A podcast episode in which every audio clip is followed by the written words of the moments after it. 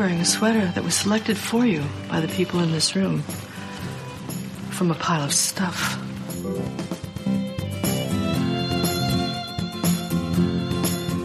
Give me a full ballerina skirt and a hint of saloon, and I'm on board. Mm.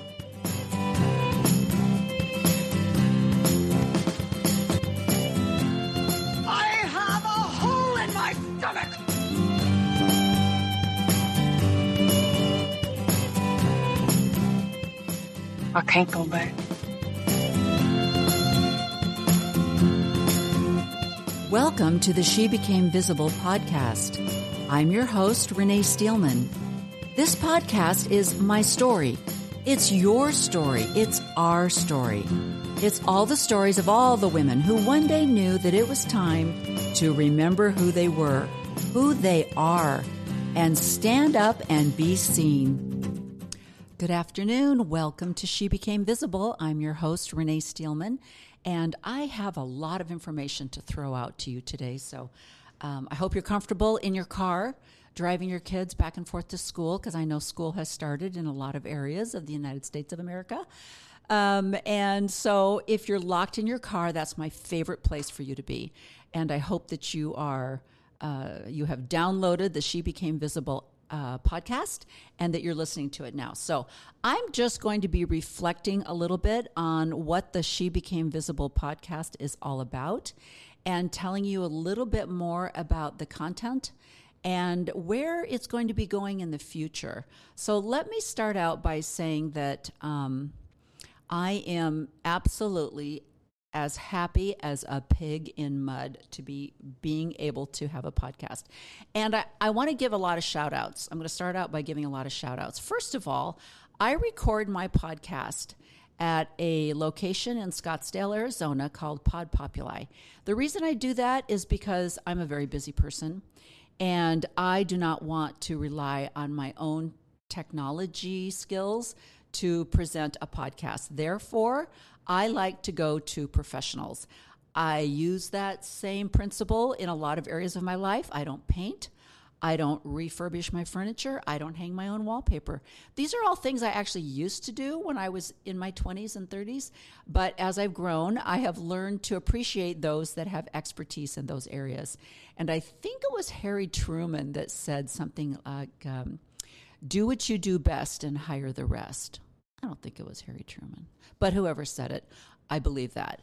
And that's my policy. So I record my podcast at Pod Populi. There are professionals that edit it and, um, and uh, help me to get it posted properly. So that's one shout out. The other shout out, I want to remind all of you that my podcast, She Became Visible, falls under the umbrella of Mormon Discussions uh, and Bill Reel's um, Corporation, which is a nonprofit.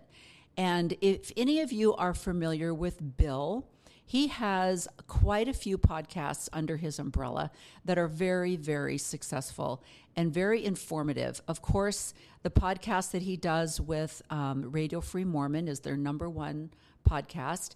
What I love about that podcast is it is a very informative, historically based podcast. In other words, um, you don't go to him for just opinions being thrown back and forth. You don't listen to that podcast just to hear people's opinions. They will come up with a topic and then they historically back everything up that they're saying. So it's a very a learning uh, podcast, which I love. It kind of follows my belief. I don't. I'm the type of person that doesn't read a lot of fiction books. I don't like a lot of fiction. Um, well, maybe that's not true. I don't go for the scientifical fiction movies. I'm. I've never seen. I think I was forced to see one Lord of the Rings. Um, I believe it was three hours, and I wanted to die. Never seen anything since then. I'm not a big Harry Potter fan. Um, I don't watch Star Trek or um, any of the others. So I'm not really. That's not my thing. Um, but so I really prefer documentaries, um, biographies. I really love learning about real people and about their lives, and that falls into the same I, I, follow that same principle in my historical information for my former religion. So um, I want to really I really want to turn you on to all of the podcasts that fall under Bill's umbrella, Mormon Discussions Incorporated. They are a nonprofit, which means that they rely on your donations. And the historical information, the information that is shared, is absolutely, um, you can't put a price on it. It is priceless, as MasterCard would say. And um, so I would really encourage you to take a look at all of the podcasts that fall underneath that and make just a small donation. And the donations are used to um, help the other podcasters do whatever they need to do. Um, they, a lot of the podcasters take care of their technology themselves. It takes a lot of time. And the research that is done to produce these podcasts is not just a flippant podcast where people sit and chit chat about nothing. There's a lot of time and effort that's put into, I would say, 100% of the podcasts that fall under the Mormon discussions umbrella. So I would really encourage you to make a any kind of a donation that you can. Um, the other thing I want to talk about in particular is um, a couple of years ago, Bill and another one of the podcasts that he hosts, um, hosted by a- Alan Mount and Anthony Miller, started a podcast called The Gospel Topic Essays. And I believe it was done in, golly, I want to say 2016. Maybe it was just a couple years ago. It might have been. Anyway, but what they did, if any of you are unfamiliar with the gospel topic essays and you're LDS or belong to the um, the Mormon Church, now being called the Church of Jesus Christ of Latter day Saints. Um, they, in 2013 and 2014, they produced um, what they call the gospel topic essays. And this was a reaction to um, a lot of members of the church in the Sweden area that were leaving the church, and they had questions about some of the um, doctrine of the church. And it was such a calamity that they sent professionals to Sweden to try to, you know, patch up the hole in the dam. And it wasn't really effective, and they were really encouraged to address these different topics. And so they did. They came up with the gospel topic essays and they posted it on their website, which you can still find on LDS.org. And I believe the official name of the website is the Church of Jesus Christ of Latter day Saints.org. I don't know. It's too long. Anyway, um, but you can find it. It's a little bit easier to find than it was back in 2013 and 2014. But they addressed some of the highlighted areas that have been causing people a lot of discomfort and cognitive dissonance. And what Bill and Alan and Anthony and some invited guests, which are amazing, what they do is they go through each gospel topic essay, they read it, literally read it, and then they discuss different paragraphs, sentences, and things like that. It's very informative. And what I like about it is they're are a lot of people who don't know about it. Even people in high positions of authority in the church have never heard of the gospel topic essays. And so when you quote it or talk about it, they think that you're reading what they want to refer to as anti Mormon literature. And when you tell them, no, no, this is from the church and you can find it on the church's website. They're like well you must be taking things out of context.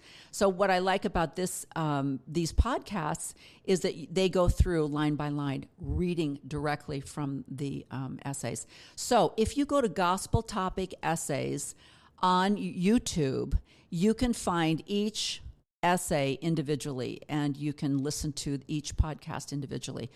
Uh, it's so informative and I will admit there is confirmation bias on these podcasts because these are all three men who have left the church. Um, some of the guests that they have had on have not necessarily left the church, but they are very informed historians who will back up what they say with um, doctrines that you can actually uh, find in the BYU library, University of Utah library, church library, things like that. So nothing is just off the hat opinions.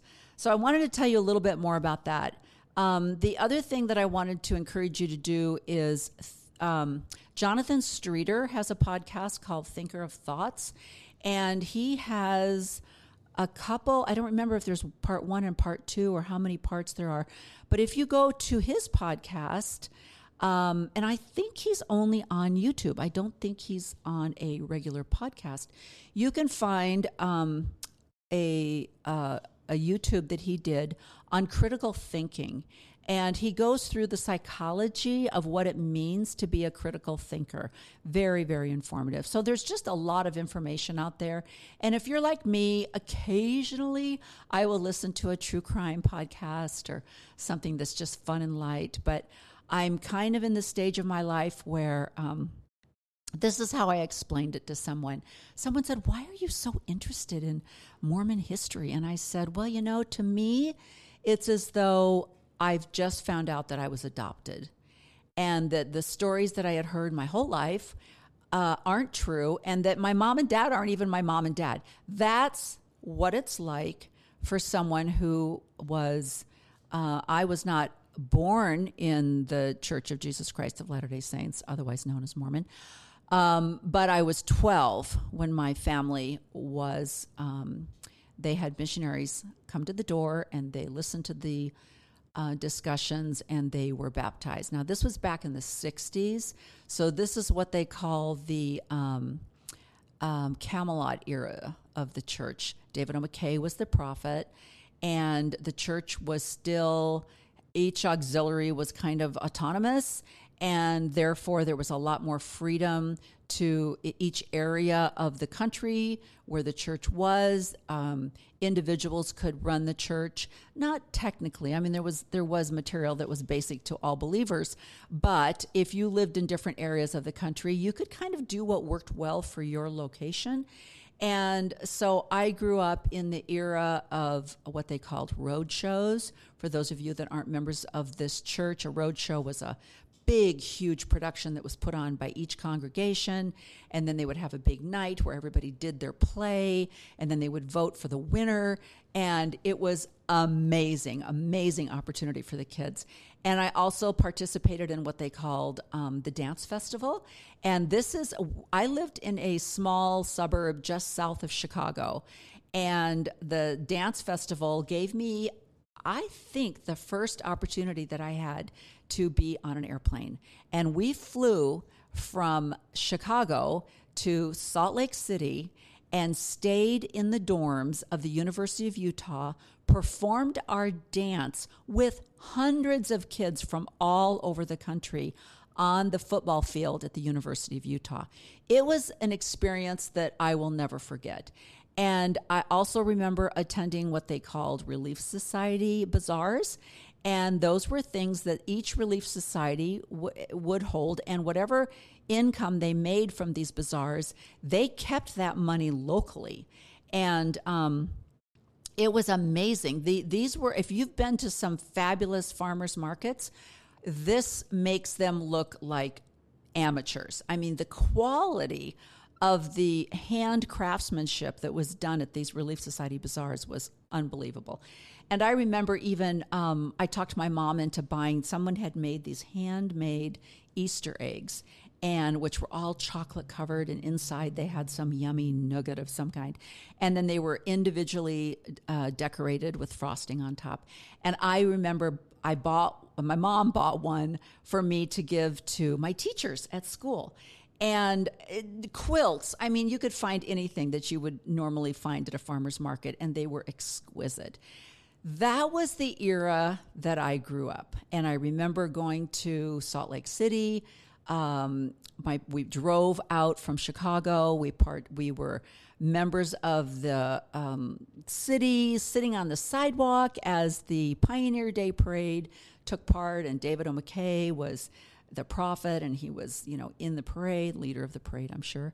And to see him in real life, um, the missionaries that had baptized my parents, one of them had the last name of Smith in her name. So she had uh, connections. And so she took us to the church office building. And I remember meeting Delbert Stapley and some of the old uh, people. And um, so it was just a, a re- it really was what, when they call it the Camelot era, it really was. It was also in the uh, 50s and 60s, right?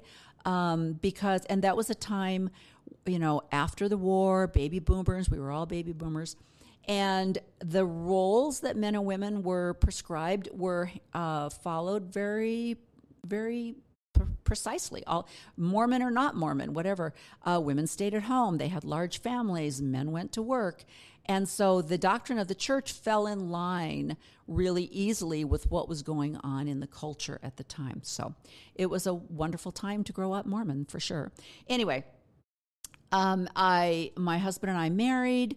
Uh, we had a large family ourselves, and we taught our children the doctrine that we were taught.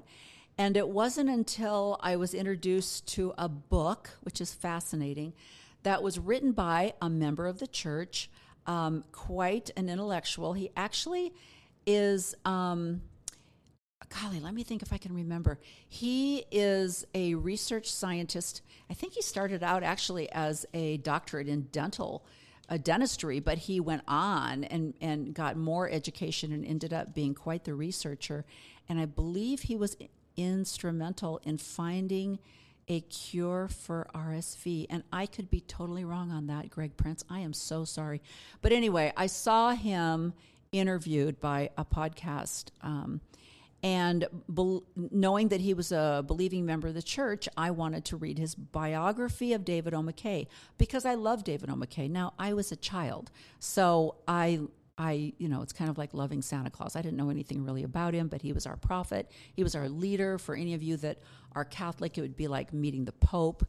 And so I read the biography of David O. McKay, and it's absolutely shook me. It shook me because um, this biography was taken from David O. McKay's secretary, who kept a diary every day of President McKay's life. And so it was written, documented um, information. And there wasn't anything in there that was particularly, um, I would say, probably, it was what really shook me was more the way the general authorities, the presidency of the church, and the um, so called apostles, how they worked together, how they formed different doctrine, and how they treated problems that would come up in the church. That was kind of what made me go, wait, what? You know, where I went, they did what?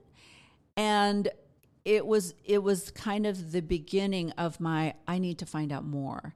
So the next book that I read by Greg Prince was um, uh, Gays and the Mormon Church. I think it was what it was called. That's I'm sure that's not correct, but if you type that into Google, you'll find it.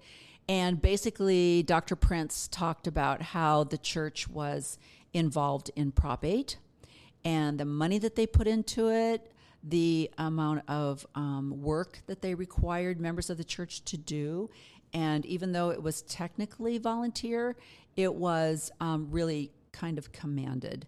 And that, I, I never understood that because I remember hearing that Tom Hanks, the actor Tom Hanks, hated the Mormon church. And I remember thinking, well, golly, why would you hate the Mormon church? I mean, gosh, Tom, you're one of my favorite actors. I can't believe that you hate a wonderful Christian organization. I had no idea. I had no idea about Prop 8 or any of the efforts that had been done to try to stop legalized uh, same sex marriage. And when I found out how much money the church had put into it and the efforts that they had made, uh, including demanding that the members participate in different things, again, I was shocked. And then that just sent me down the rabbit hole. Anyway, so most of the people that I will be interviewing and that you will hear on my podcast are I would say I'm going to try and stick to my policy, which is I only interview women that ha- have somehow have a tie to the uh, Mormon Church, and that's because when you're raised in a fundamental religion. Uh, and then you leave that religion, it's more than just deciding, I don't want to go to that congregation anymore. I'm going to go to the one down the street because I don't like that pastor. I mean, I have an aunt that was Lutheran. Well, she was raised Methodist. We were all raised Methodist.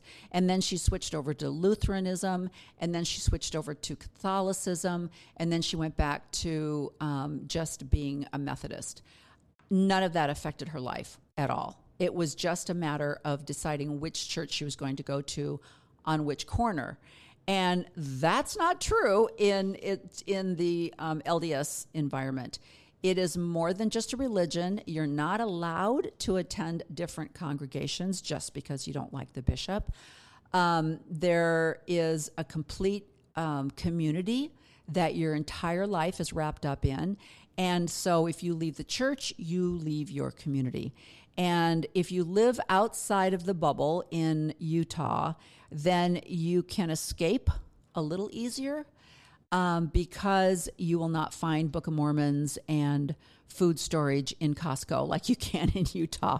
One of the most startling things I found the first time I went out there and went to Costco, and I was like, why why is all of this stuff from Deseret Book being sold at Costco? What's happening here? What happened to the church and state thing? Anyway, very interesting. But you know, what sells sells, right? And so plus in uh, like for example, in the neighborhood that I live in now, there are no members of the church absolutely zero members of the church. None of my neighbors are member of the church. So the fact that we get together, we play golf, we play pickleball, we do all these things, these are with just really great, good people. They don't care what your religion is. Um, they do care a little bit about what, where your politics are, but religiously, um, it's a very open community. So, but if you happen to live in a highly populated Mormon community, your neighbors, um, the person checking you out at Costco, um, the guy doing your taxes, your dentist, they all might be members of the church and they might be in your congregation. So when word gets out that you are a disgruntled leaver, then um, it affects everything. And so it, it's completely different. It's very much like, no, I, I would say it's even more, it's even more of a catastrophe than even lose, leaving a something as fundamental as the Jehovah Witnesses, even though they're shunned uh, by their family, which uh, a lot of LDS people are shunned by their family as well when they leave. Um, it doesn't affect their community relations as much. Uh, I just think because there isn't a huge, like there isn't an entire state. Is there an entire? Let me know if there's an entire state of Jehovah Witnesses. I don't know. Anyway, so I just wanted to kind of preface, let you know that most of my podcasts there will be a tinge of Mormon history or belief or something in there somewhere. And uh, actually, next week, I have a wonderful guest, and she was raised ca- uh, Catholic and she has no Mormon ties whatsoever. And the issues that we're going to be talking about, where she became visible, came more from her home life than from her religion. So every once in a while, I will have somebody like that. I have uh, Sandra Tanner, for those of you who know her. I have her scheduled sometime in September. And um, anyway, I have a lot of great, great women. Um, that are scheduled to be on the She Became Visible podcast. Anyway, how many of you, I want to tell you a little bit about, I, I was a presenter at Sunstone at the end of July this last year. If any of you have an opportunity to attend Sunstone, I also want to plug them. They are a wonderful, uh, Sunstone was actually started golly, I think it's been over 50 years ago, uh, at Berkeley by a group of intellectuals who were very kind of distraught that there were other religions that were able to really um, talk about the theology behind their Christianity, and they were they, it was very open. They could they could talk about how their particular religion started, where it was going, just very free to talk about their religion. But in the LDS Church, that wasn't true, and so these intellectuals really wanted to be able to open up the dialogue a little bit, and they started a magazine called Dialogue, and I actually get a copy of it every quarter. It's beautiful. So, a lot of uh, very thought provoking uh, information in Dialogue, but that's how Sunstone started. So, it was a group of intellectuals that wanted the freedom to be able to discuss the religion openly. And so, the theme of Sunstone is there are more than one way to Mormon. And the reason they use that theme is because there are 400 and something uh, different sects of Mormonism that have been started by people that have broken off from the original Joseph Smith version, including the reorganized church, which is now called the Community of Christ. And there are just, I mean, there's there are sects breaking off currently uh, from the uh, from the what is the what is considered the Brigham version of the Church of Jesus Christ of Latter day Saints, originally started by Joseph Smith. And so they invite people from all different sects of Mormonism to come and speak. And so the atmosphere is great. It's very accepting, very understanding. I love it. Anyway, I was invited to be a presenter. And the topic that I presented on was the danger of cliches. So I wanted to give you a little bit about, I wanted to tell you a little bit about this presentation that I gave. And you would think that cliches were harmless, and probably most cliches that people are used to hearing are harmless. I mean, it doesn't really hurt anybody to say the grass is always greener, right? Or to say, uh, wow, looks like someone uh, got up on the wrong side of the bed. Um, or maybe you've often used the cliche, well, don't get your knickers in a twist. So those are pretty harmless cliches, and they're they're often a really good tool to use when if you think a discussion is getting a little heated or maybe somebody's getting a little upset. Sometimes throwing in a cute little cliche is harmless and it can break the thickness of the air a little bit. So Webster defines a cliche as an expression that was once innovative but has lost its novelty due to overuse. So um, when I say things like, I'm as happy as a pig in mud, or I'm as cool as a cucumber, or if I say something like, um, I hope that this uh, podcast is going to be delivered just, you know, as easy as pie and or that you will all remain as cool as a cucumber. Those are all fun cliches that are pretty harmless. Um, but I also want to tell you that um, there's a lot of really harmful cliches, and especially in the Christian world. I just read a Facebook post, and I wish I could find it, but it was a post by a woman who had just lost her mother. And I got the feeling that the mother and daughter relationship was not good and that she was grieving the loss of her mother, but she was also grieving trying to put together a funeral and some kind of a memorial service. And what she said her greatest fear was, and this might seem silly to some of you, but I can totally understand this. Her greatest fear was having to listen to the trite cliches and platitudes that are often given at funerals or given to someone who's lost a loved one. And I think that those are um, more predominant in the Christian religion or in any faith based community to try and when people give these cliches, they think that they're doing, that they're comforting the person, that they're giving them some kind of solace. Uh, but in reality, most of the time, they're really, really hurtful. So, um, and one of the reasons that I found out that they are often very hurtful is because they're given by people who may have experienced some kind of sorrow in their life, but their life has gotten better. And so they feel as though their experience is the same as yours, and they're, they think that they're giving you hope that your experience um, will get better. One of my favorite authors, I, I just, she is a goddess to me, is Barbara Brown Taylor. And in her book, Learning to Walk in the Dark, she describes the feeling of darkness. And I love her words. She says, quote, when the dark night first falls, it is natural to spend some time wa- wondering if it is a test or a punishment for something that you have done. This is often a sly way of staying in control of the situation. Since the possibility that you have caused it comes with the hope that you can also put an end to it, either by passing the test or by enduring the punishment. The darker possibility that this night is beyond your control is often too frightening to consider at first, at least partly because it means that none of your usual strategies for lightening up is going to work. One of the um, hardest things to decide during a dark night is whether to surrender or resist. The choice often comes down to what you believe about God and how God acts, which means that every dark night of the soul involves wrestling with belief. Unquote. And I think that is so true. The problem with a lot of, especially God based cliches, is that they are completely thought stopping. They are another way to end a discussion right there. Um, most insensitive cliches are used by someone that has a severe blind spot. And blind spots are often really hard to recognize in ourselves. Oftentimes, blind spots have to be pointed out by others, and we don't like to hear criticism from others.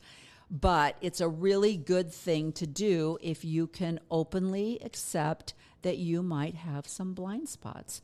And um, I think that one of the greatest things about blind spots is that they're used a lot in TV and in movies, especially in comedic sitcoms, because just the fact that you have a grown adult uh, that you think should should be able to see what's going on, and then they don't. They don't see what's going on. Um, it really, I mean, it, you find yourself screaming at the TV, right? You find yourself going, "No, don't say that! I can't believe you're saying that," because it's very easy for people from the outside to see the blind spots, but it's very difficult for uh, for us to recognize our own blind spots. Um, so it's really if you could possibly open up your persona, be willing to take a little bit of criticism when someone says, you know, I think you're not really seeing the whole picture. That's probably a really good idea. Um, so I want to also tell you there was a wonderful book that I found. Let me skip past all of this stuff when I talk about. Uh, I gave some examples of my own blind spots at my presentation, and um, it's kind of it's kind of sad when you recognize your own blind spots and you're kind of like, wow, I thought I was a pretty intelligent person, but wow, that was really stupid. That was a stupid thing to think. That was a stupid thing to say. Um, but anyway, so let's get past that. But um, I don't know if any of you know or remember the book by Norman Vincent Peale, which was called The Power of Positive Thinking. It's still popular, it's been in publication since 1952. And he really puts forth the idea that you can be happy if you choose to be. And this idea has been integrated into our uh, military, into our classrooms, and especially into religious dogma. From the, it even goes to the extent that if you're happy, you are following God's principles. And if you're not happy, you are under the influence of Satan. That's how far this idea has gotten into religious dogma. Um, so, uh, leading people uh, have when when you talk about you know only being happy it really sets up a recipe for disaster. And Brene Brown teaches us that leaders must stay curious about their blind spots and how to pull those issues into view. To commit to helping the people they serve in supportive and safe ways. And she's not only including businesses, leadership uh, people in any kind of a system, but she's also talking about religious leaders, uh, school teachers, anybody in any kind of leadership authority. She goes on to teach that when we deny our stories of struggle, when we pretend everything is okay, when we're really in a deep struggle, the hard stories own us. They own us and they drive our behavior, emotions, thinking, and leading. And so she's really talking about doing the deep dive, looking into our own uh, darkness, being able to accept it. Because if you only put on a positive, happy persona, then it really sets other people up for disaster. Uh, there's a there's a system out there, especially in a lot of Christian uh, religions, which is the prosperity gospel, where if you're prosperous, if you have a big house, if you're driving a Lamborghini, if you have a beautiful, healthy family, uh, everything's really going your way, you must be following all of God's principles, right? Um, I see that a lot in the Mormon culture um, because the Mormon church requires people to pay 10% of their income. And in exchange for that, they are promised blessings from God. And so people will inter- interpret success in worldly ways as obedience to God's principles. And it's personified in their clothing and the home that they live in and how many toys they have in their garage. And it's kind of assumed that these people must really be following God's commandments and they must really be righteous people, or they wouldn't be that um, blessed. So there's a lot of really damning cliches in the Mormon church. Uh, one of them is the wicked take the truth to be hard. uh, that kind of comes from the idea that if you don't like what I'm saying, mm, it might be hard for you because you're choosing to live a worldly life or you're you're choosing to follow Satan. And it's really hard to really follow the gospel. And if you can't do it, then you're just weak. So that's what that says. Um, as much as I love Dieter Uchtdorf, um, he really, really, he gave the most beautiful talk, actually timed right after the gospel topics essays came out. He gave a talk in general conference about doubting your doubts and not assuming that people are leaving the religion because they want to sin. And I think that talk was instrumental in him being fired from the first presidency and put back into the apostleship, but that's just my own opinion. Anyway, he says, doubt your doubts. And I, I like to tell the story that, um, that I believe that doubting your doubts is probably one of the most important things that you should do if you are standing in front of a dark alleyway and there's something at the end of that alleyway that you would really like to go to let's say it's a cute little boutique and you're you're in the middle of seattle and of course i'm saying this because this is exactly what happened to me at one point but there i, I looked down that dark alley and i thought hmm, should i go down that alley um, and i could probably argue on both sides of why i should or why i shouldn't but I listened to my gut. And of course, I didn't go down the alley. And so I have no way of proving whether that was a good choice or not. But I had heard it was okay. It's no big deal. It's a safe place to be. It's the cutest little store. You should go down there. But I doubted those ideas that had been given to me and I chose not to do it. So there have been multiple instances as a mother when I have doubted what was told to me by authorities, whether it was a school authority or a medical authority, and chose to listen to my gut and go a different direction. And it has actually saved my children's lives. So I do not ever trust or believe in the cliche doubt your doubts. I think when you have a doubt, that should be a huge, like, warning signal going off in your brain. You should be going, Why am I thinking that? Why would that thought come into my mind? I need to think about that a little bit. Um, hold to the rod. That's another cliche that's often told in the church. Or this is my favorite you can leave the church, but you can't leave it alone. And I'm listening to a podcast right now that's talking about some of the people that have been really instrumental in changes that have been made in the United States. You know, Martin Luther King and John Lewis and other people. I mean, even the suffragette movement. These are all people that um, they left their comfort and they chose to be vocal about it. So, and I also think it's very kind of hypocritical for authorities in the church to say that because. Um, they have a huge program, especially during the holidays and during COVID, when the missionaries weren't allowed to go out and proselyte in person. They had a huge social media program that was set up. So it's almost like you can have the church, but you can't stop talking about it. It's kind of hypocritical to say you can leave the church, but you can't stop talking about it, especially when you feel the need to share the information that you have found. And as I mentioned in the beginning, um, the idea that what you've been taught your whole life is a lie, it is absolutely shocking and it shakes people's worlds. And so the fact that it came as a just a shock is something that you want to share. It's like, did you know this? Am I the only person in the world that didn't know this? And um, so I think that's why there is a tendency for people after they leave the church to not leave it alone. I just started reading a really interesting book called Moroni and the Swastika. We'll talk about that on another podcast. But anyway, so um, I wanted to get to um, how much time do I have? Do anybody know? As much as you want. Oh, whoa, that's a dangerous thing to say. Okay. Um, there's a wonderful book out there called When Bad Things Happen to Good People, and it was written by a Jewish rabbi. And he lost a child, and it was absolutely devastating for him. The child, oh golly, what was the, what was the? I can't remember the um, genetic disability the child was born with, but it's what's the uh, what's the disability you guys will all know where they age really quickly. You have these little children that look like old old men because they just age. And so at the age of 13 or 14, he actually passed away.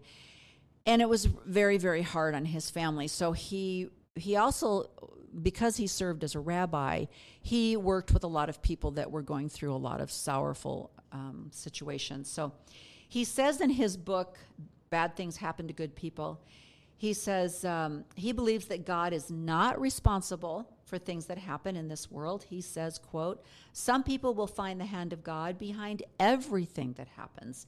For example, I visited a woman in the hospital whose car was run into by a drunken driver running a red light. Her vehicle was demolished, but miraculously, she escaped with only two cracked ribs and a few superficial cuts from flying glass. She looks up at me from her hospital bed and says, Now I know there is a God. If I could come out of that alive and in one piece, it must be because he is looking out for me up there. I smile and keep quiet, running the risk of letting her think that I agree with her. Then her, his mind goes back to a funeral that he conducted two weeks earlier, and he says the funeral was for a young husband and father who died in a similar drunk driver collision. And I remember another case a child killed by a hit and run driver while roller skating, and all the newspaper accounts of lives cut short in automobile accidents.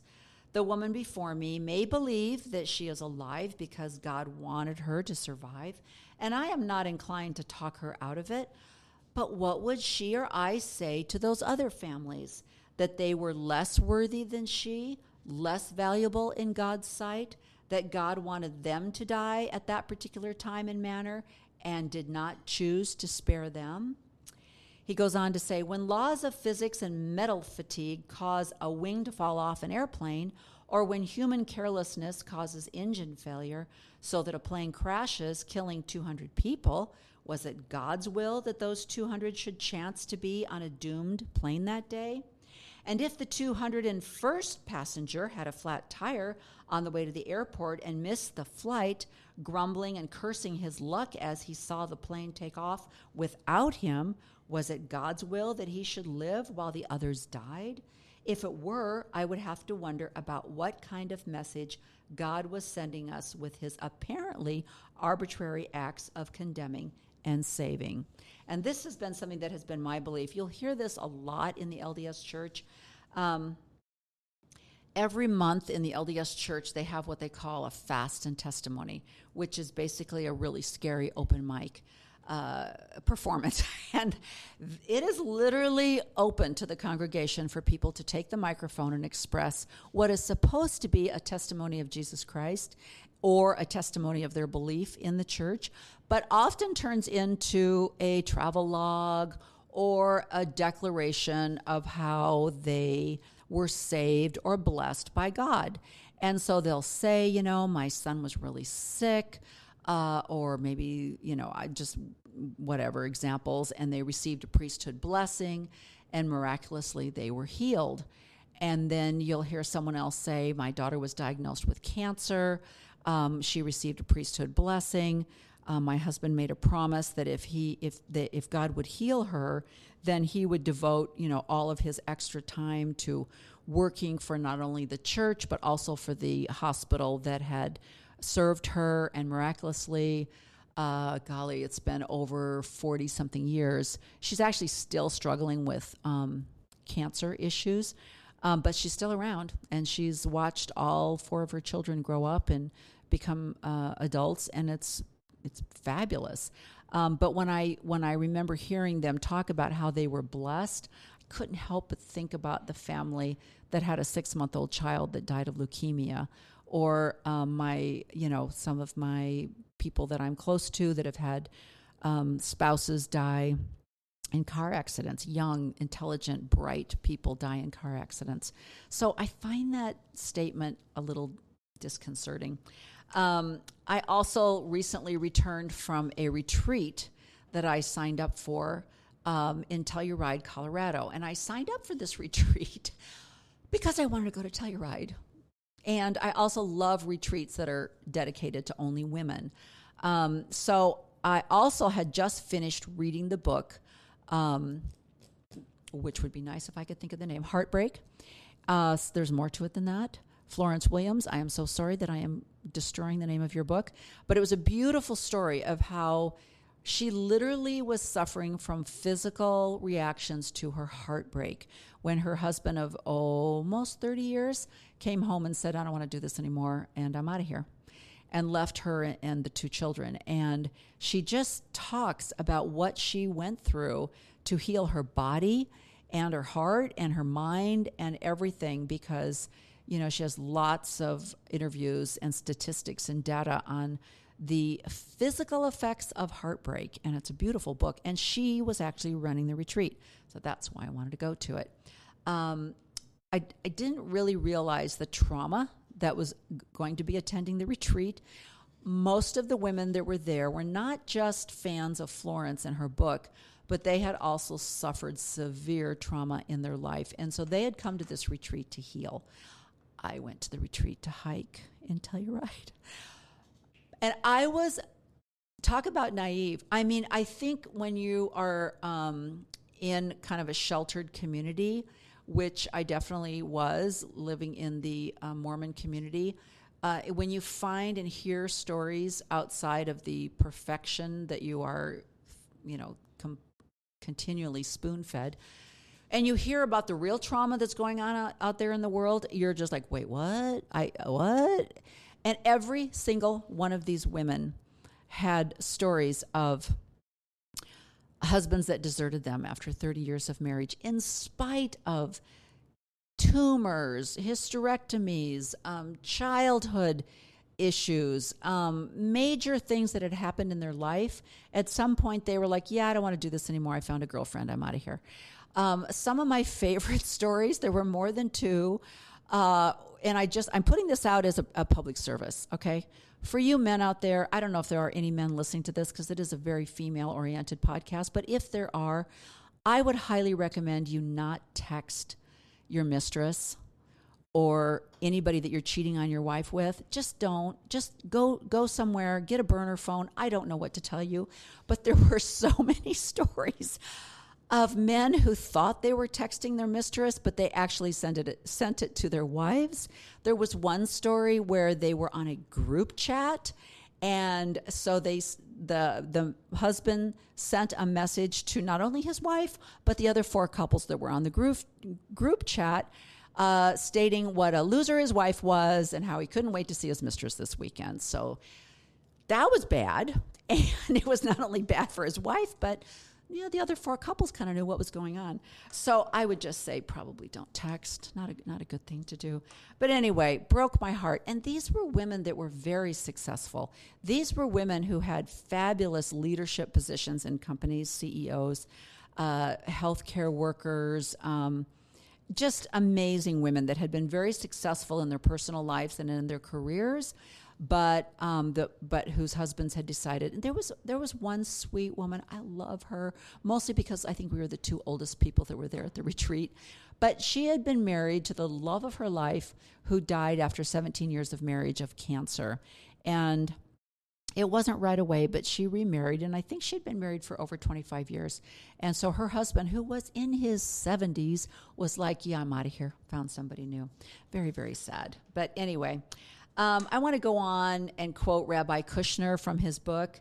Uh, he says, I don't know why one person gets sick and another does not, but I can only assume that some natural laws which we don't understand are at work.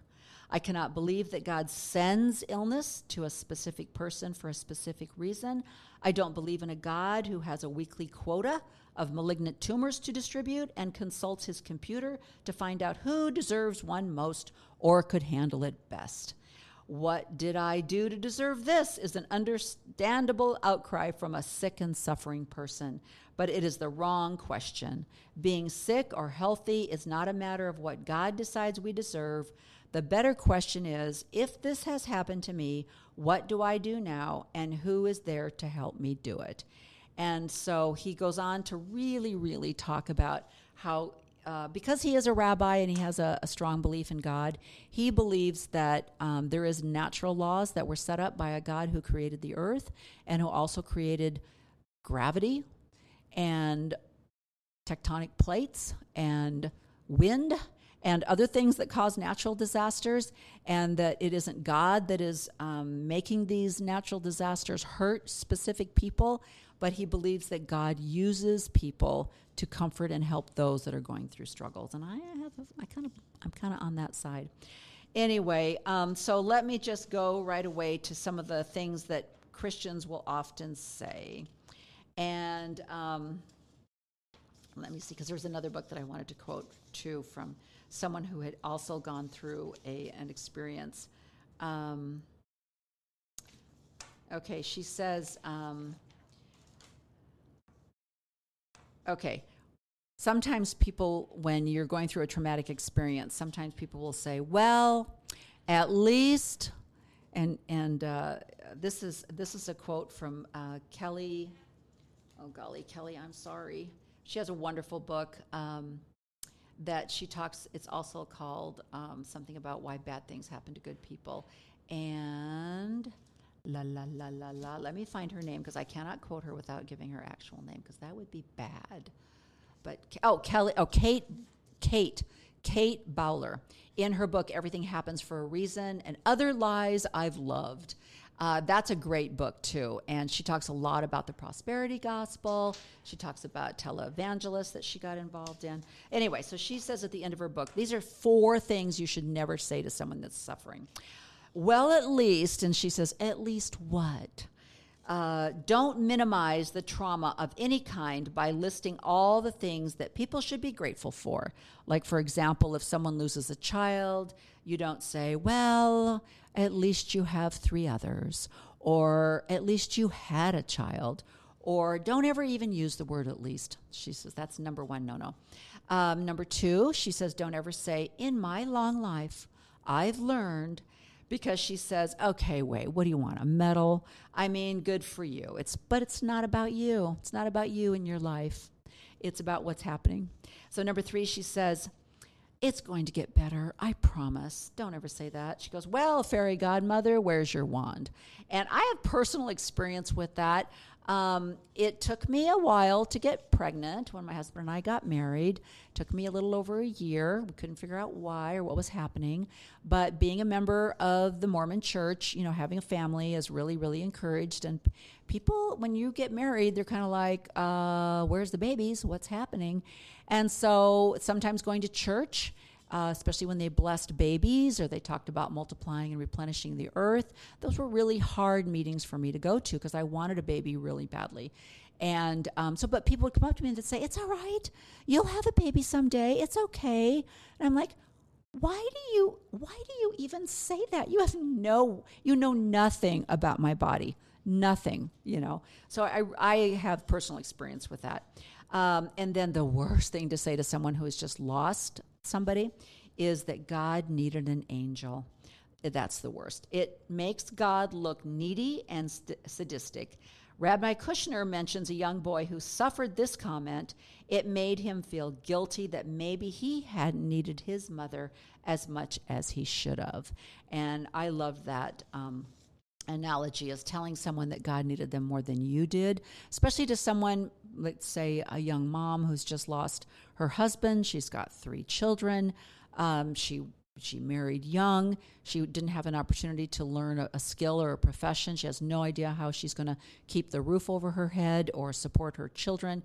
To tell them that God needed him more than she did is very hurtful. So that's just a few examples of some of the cliches and that I talked about in my presentation at Sunstone, and something that I really wanted to address because um, I thought this was really, really interesting. There's a one, there's a really fun book out there called, um, oh golly, let's see, oh Jonah Goldberg.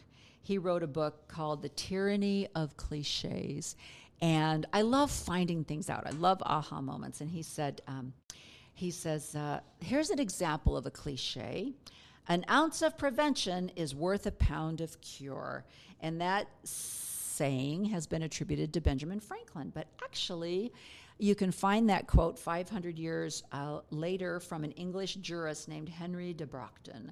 And he said something very similar to that. There's a lot of statements. For example, there's a quote out there that's often referenced to one of the prophets, well, David O. McKay, the prophet that I talked about earlier, where um, uh, no other no other success can compensate for failure in the home, and that's attributed to David O. McKay. Actually, he isn't the first one that said that, and I don't remember who it was, but somebody will know.